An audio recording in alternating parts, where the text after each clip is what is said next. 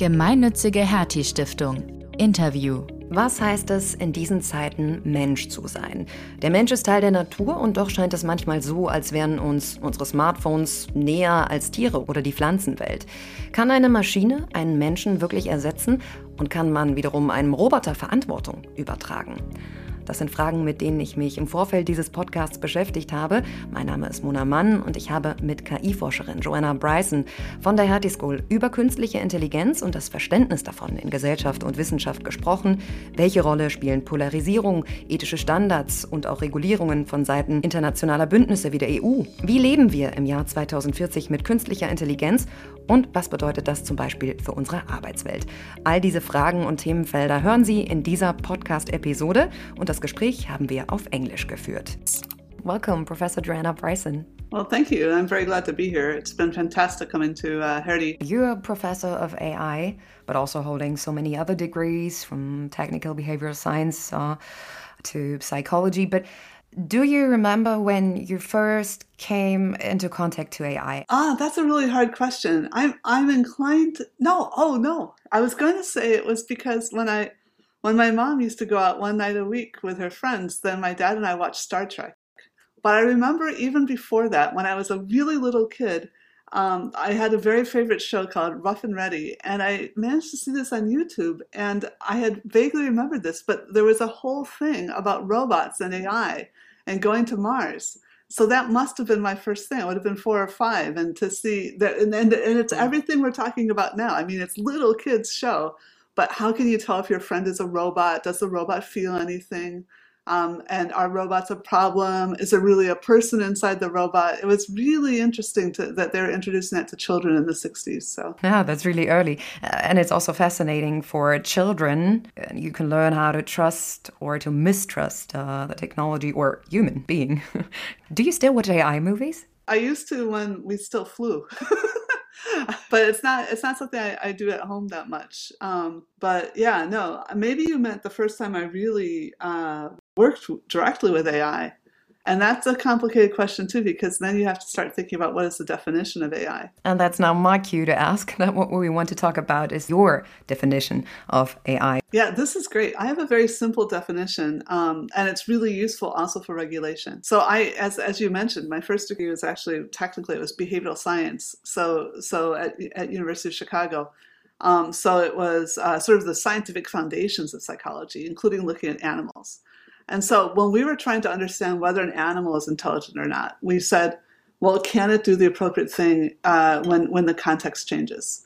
So I take from that uh, definition of intelligence, uh, which actually goes back to the 19th century when we were first studying animals. It's a form of computation. You're taking information about the context and then you're producing action as a consequence of that, right? And, and the better you can do that, the more appropriate, you, the more you can adjust to the context, uh, and come up with appropriate action, the more intelligent we say you are. So, this is a great definition because it really allows very simple things to be a little intelligent. So, like plants grow towards the light, or a thermostat turns the, the heat on when it's time. And so, so you, I think that's why it's important for regulation that you realize that there's not some magic point when you suddenly have AI. And what about the point of artificence in your definition? Yeah, it's just, well, it's intelligence that someone built. So that's the difference. It's an artifact. That's what the A and AI is. It's so it's the, of all the intelligent things, most of them are natural, but some of them are things that people designed, and that's the AI. So if you think intel, I just described made a very clear definition of intelligence, and you could say one of the things that science is about is trying to achieve that kind of clarity. But the word intelligence, as it evolved, and of course it wasn't English, it, it, it was, it sort of co-evolves. We think of humans as very intelligent, adult humans as very intelligent. Well, adult humans are also conscious. They're also um, responsible. They're, they're literally, that's like the innovation of the term of responsibility. It's about, it's about adult humans. Yeah. And so all these things are associated in people's minds.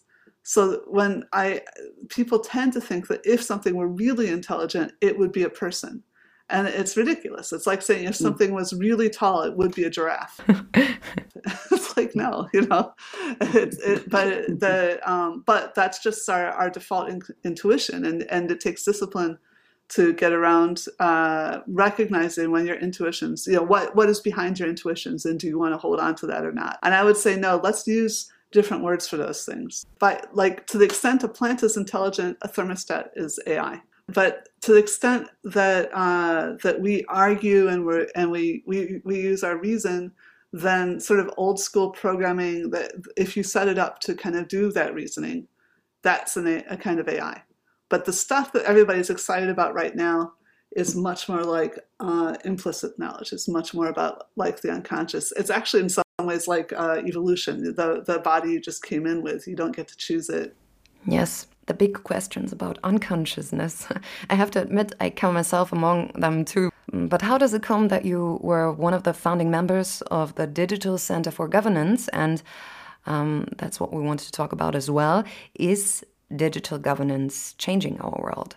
the Hertie Foundation provided funding for another professor to help found, and so that's that's how I came in. I am I am one of the the pedestals of it, but I was not someone who planned the need for the pedestals. Anyway, so uh, this is the digital governance definitely is changing the world, and uh, or not the digital era, the technology that is allowing humans to talk to each other so effectively, that allows us to perfectly replicate our property and to move it around at very low cost, not zero, it's not free but it, at relatively low cost. Um, this is changing what it means to govern.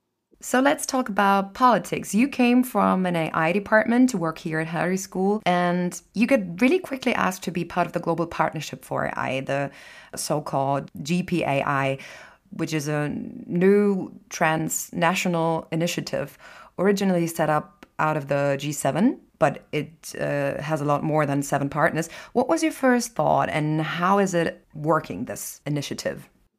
I found it a weird choice. Uh, why should G7, the G7 be the ones who solve initially, personally? So I, I, am not sure if I would have taken the time to do it, except I was so flattered. I'd only been in Germany for five months, and I thought, well, I can't turn down the German government.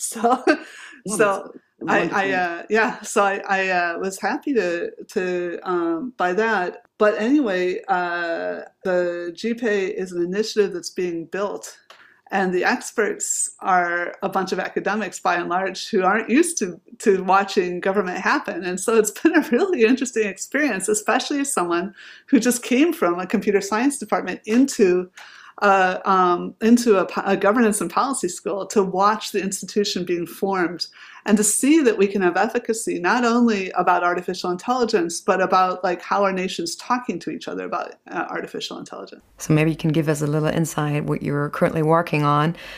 We've announced a few projects which are uh, are pretty exciting about um, you know some of them are sort of the ai for good like you know injecting artificial intelligence because we're working with transnational governments into projects that maybe commercial uh, uh, entities wouldn't have done on their own. In fact, I'm the co-chair of the uh, AI uh, governance committee, and so we're really, really interested in this this bigger questions about how we deal with things transnationally, you know, which companies are at the table, all those kinds of questions. And so the first big project that, that we're involved in is actually about uh, social media. How, how do you re- regulate and govern social media? And in fact, uh, our colleagues in New Zealand are taking the lead on that. I would like to talk about how we could use AI for public welfare. Leads us also to your most recently published article. That is such a large question and I think it has lots of answers. The the you know the, some people are saying that artificial intelligence is uh, sort of the new electricity, and I think that's kind of true in a way.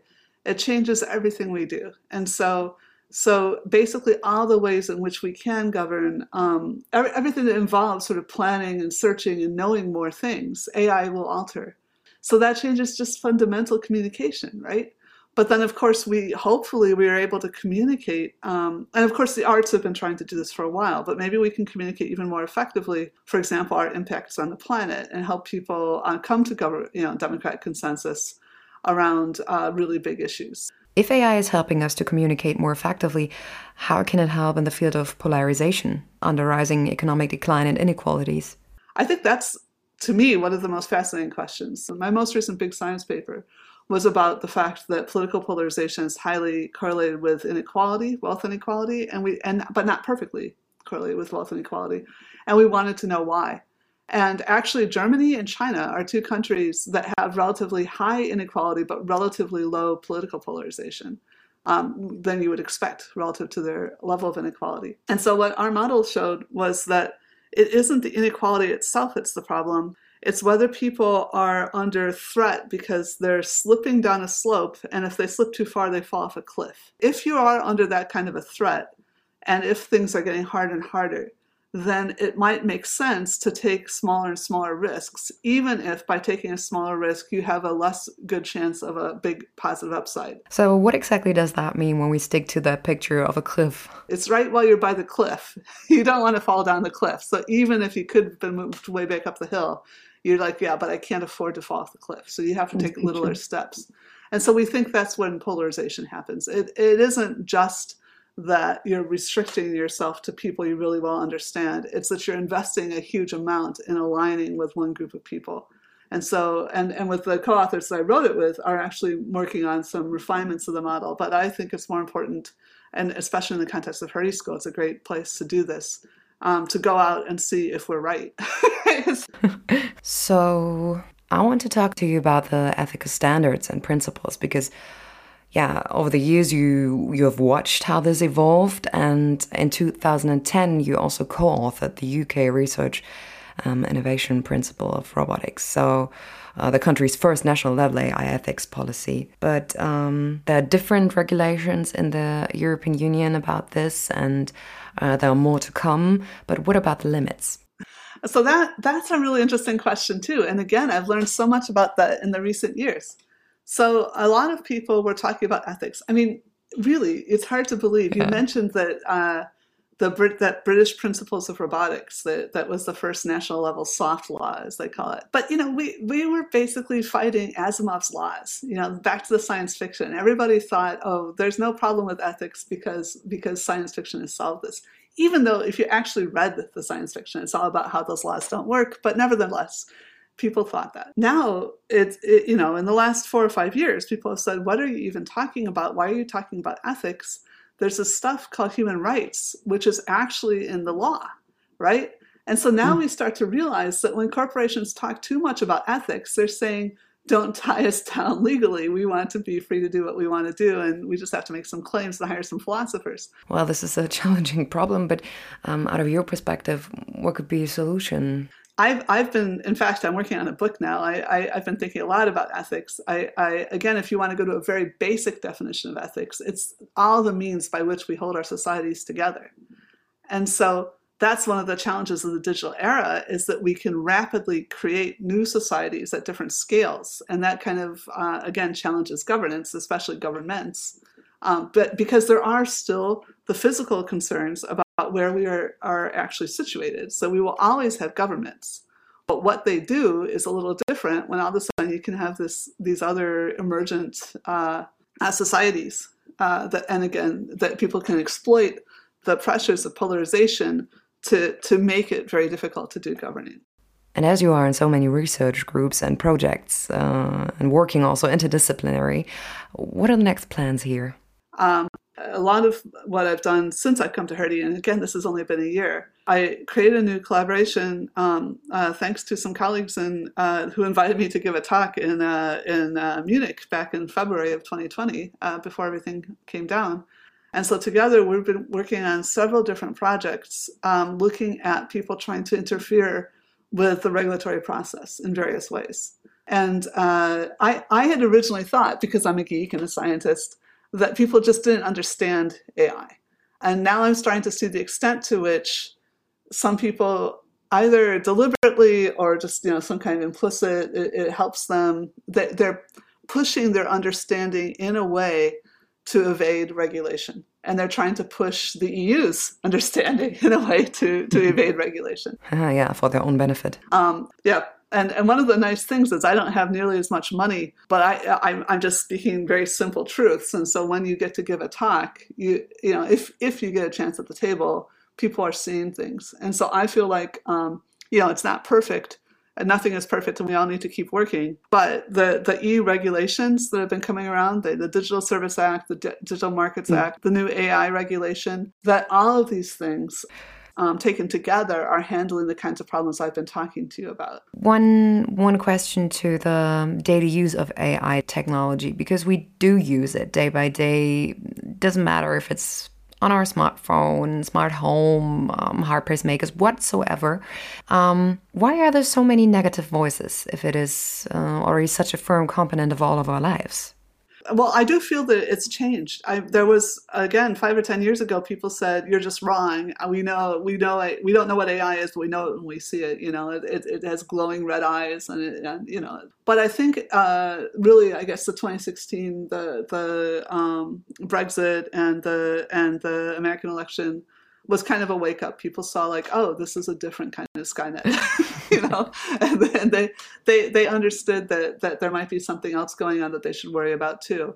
And I'm hoping that the message is getting out. Um, although these things come in waves, you know, and so there are still huge numbers of people who think that there really are now robot citizens that ai is doing all these things that ai is you know on on on the moon on mars twittering at them or whatever so there is still a level of uh, we call that anthropomorphism this belief that what it is to be intelligent is to be human that that we talked about way back at the beginning of the interview here about um, that that that that if you are intelligent you must be human like mm-hmm. right and so there are definitely still some people that have that. But the to me, the important thing uh, that I well, I shouldn't say that. They're definitely in a democracy, it's important what most people think. But it's also been very important to just educate the elite about, uh, you know, the fact that artificial intelligence is software. I, I, wanted to ask you, how do you view the AI's prospects in um, Germany in comparison to the previous countries you worked in, or just you keep an eye on all the time? Oh, they're so different. So the so the so mm. I have a, a, paper in press actually that shows that in terms of both market capitalization and IP, the United States is still outstripping the entire rest of the world. Now the reason that uh, we did that paper was because um, people were saying that there's only two powers, China and America. And actually, when you, even if you just look at those two measures, which are weird measures, the EU isn't that far behind China as people say. It's and and actually where we're further behind is market capitalization, but is that behind? Again, you have to say, do you want to have these national champions with so much power, quote unquote national champions, but these companies with so much power that they can't be governed, right? Mm-hmm. So maybe that's actually a regulatory strategy, not a weakness of our markets. So what you have is um, this AI pervading these small medium uh, size enterprises. I mean, Austria and Greece are countries that have reinvented their uh, their their economies around the digital. It's incredible, and you can't do that without AI. So we definitely definitely have a lot of AI here. Also, a whole lot of the people making unbelievable large amounts of money in America are Europeans. It's European talent, European education but they've just chosen to go on this this gold this gold rush. And not all the talent is there. There is quite a lot of talent, including Americans like myself, who said, no, we like living in a well-regulated society that's more fair. And and you know, there's higher social mobility here. The basic, basic ideas of fairness are stronger here. So I think right now the EU is in a really good situation for um, leading. What about the state of affairs in Germany? How far is our technical situation compared to the other European leading countries? Well, of course, I know we are far behind when it comes to digitalization. Germany yeah. is amazing. It is so interesting. I, I and it's because of the history, um, the, the older history, going back to like 1918 of the labor the, the labor movement. So there's this ministry. First of all, it's the ministry of not just of labor, um, but of labor and society. That's one of the three ministries in charge of AI policy here. So you have this is normal. A lot of people put AI in their economic ministry um, and the education ministry. That's a bit unusual. But I think absolutely uniquely, it's the third one is the labor and society. And then the Ministry of Labor and Society is in charge of product safety. So they're actually bringing all these things to the to the GPAI table, and they're seeing how it works. And and so at that level, they're great. On the other hand, they obviously, and again for good reasons and from a recent history, but they, they are really behind in the digital. Uh, uh, you know, that, that, that there's been some, and I, you know, I know like I should go to Africa or somewhere where things are really different, but it's such a different context in terms of some ways that it's so far advanced over what I've seen in America and the US in some kinds of thinking. And then other kinds of ways, it's just like, whoa, I didn't see this as a consequence. And is it a consequence or is it just a parochialism? You know, I don't know. I'm still learning. Mm, systems are completely different, and you've only been here for a year. so, one of my last questions what do we have to expect in future? What about the status quo in AI in year 2040 or 2050? What would you prognosticate? Yeah, that's really hard to say. Um, the I think we're simultaneously in uh, three crises, right? We've got the pandemic, we've got this crisis of digital governance where we're not really sure how well we can defend, although, you know, the American uh, election looked pretty good, but it was a lot of work. Um, and then we have, of course, the I just think really underestimated not just the climate crisis, but the um, the sustainability crisis. So I'm personally very worried about things like insectageddon, you know, and the, the amount of plastics that's building up in the environment and poison and things like that. I, I feel like if we project into like 40 or 50 years into the future, that artificial intelligence is going to be kind of as invisible as electricity.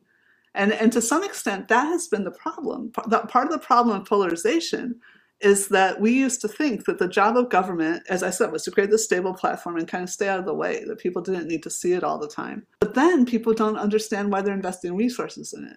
So somehow, now that we have all this more intelligence out there and this, uh, you know, this capacity for lifelong learning, I, this is what the, the, I told you. I'm thinking about research projects. This is my sort of five to seven year research project I've been thinking of is um, but it's about not only helping companies to uh, be transparently uh, complying with regulations, but also helping people to be able to assure themselves about what is information versus misinformation. First of all, how can you find what you need? I can't even find things in my own records, right? You know, and I'm, I'm i have an AI PhD. Right? um, so real transparency isn't just about dumping information; it's about con- in, in, um, uh, investing effort in constructing a capacity for that information to be uh, understood, right? But then, secondly, um, why do people not believe the truth when it's right in front of them? And so that involves, I think, not only education, although I do think that parts of the problem have been this teach to test, the elimination, people trying to eliminate chance and uh, sort of uh, eliminating the, the highs as well as the lows. So there has been some mistakes probably made in education. And I'm worried also about the pandemic in this you need to really know a bunch of people. You grow up at school, you have a bunch of people that you know who you can trust. You were playing with them on the playground, you know who would occasionally backstab, who was always lying, who was like always there for you, right? And mm-hmm. then you also, they all get different jobs, and you can call one of them up if you're trying to believe, you know, some medical information, and call somebody else up if you're trying to understand what's going on tech in big tech. You need to have friends that you trust that that have somebody else they trust, and that it can't be too many steps like that. And so I think there there are standards that we can develop, and that's the, that's probably where I'm more uh, uh, in a better position to to help technologically uh, about trying to communicate information. But we also need to be thinking about the big picture about about uh, again one of the other big projects is uh, transnational um, taxation for the transnational corporations. So making sure the money is there so that people aren't falling behind. They don't have to have that fear of falling off the cliff. Yeah, that's actually a wonderful picture that we had in our conversation of the cliff and the comparison to the threat. Uh, people are falling down or falling behind in the society. And it's really important, as you said, that they have the time to, um, learn and to develop and to understand things. There could be so many other things we we could talk about because there's so much various impacts uh, that AI has on our society, on our economical system and welfare system, and also the future of work. So I don't know if we just quickly talk about the future of work. Um, yeah, I have two two minds about the future of work. It may be mm-hmm. that more and more people um, won't be able to fit in. Like right now, if you're not if you're not literate, it's very hard for you to entirely fit in. And there's some people that just biologically are not capable of reading. It's not just, not just about education. You know, there's there's problems, but it may be that, that we're going to create more of that. But then another side of me thinks no, most of what people are about is each other. And so I think for a lot of people, life won't be that different except that you know like we can already google things that we can we can we have video all the time and it's you know ai is making your pictures look better you may think that you've gotten better as a photographer and maybe you have some but a lot of that is the AI. so um, if we're going to be sustainable, if we're going to hold things together, then we've got to create this very rich tapestry of, of, of social life again. Otherwise, we can be exploited um, and set uh, against each other. I mean, imagine if you could have a search engine that told you what would be the best thing for you to do with your life. Um, and that not necessarily, of course, it can t- certainly produce the future, but it could give you a probability distribution over like which of the courses should I take, uh, and and and you know knowing that there's something smarter than you that that could that could make the words come out better or whatever. So mm. I I think um, but surely get addicted, right? Well, it could be addicted, but it could also make you feel uh, valueless. And and so I think the the value mm. our value comes from each other, and so we need to help make sure that people continue to have cultural identities and, and, and continue to find ways to uh, support each other. And again, wonderful closing lines from Joanna Bryson. Thank you so much. It was a pleasure to talk to you. and, and thank you. I really enjoyed it. It's uh, people don't usually uh, put all stitch all those pieces together that way, so that that was really fun. Ihr wollt mehr spannende Geschichten rund um die Hertie Stiftung hören? Dann abonniert doch unseren Podcast-Channel Hertie Interviews auf Spotify und Apple Podcasts. Und wenn ihr mögt, lasst uns eine Bewertung da. Weitere Interviews, Videos und Beiträge findet ihr auch auf ghst.de.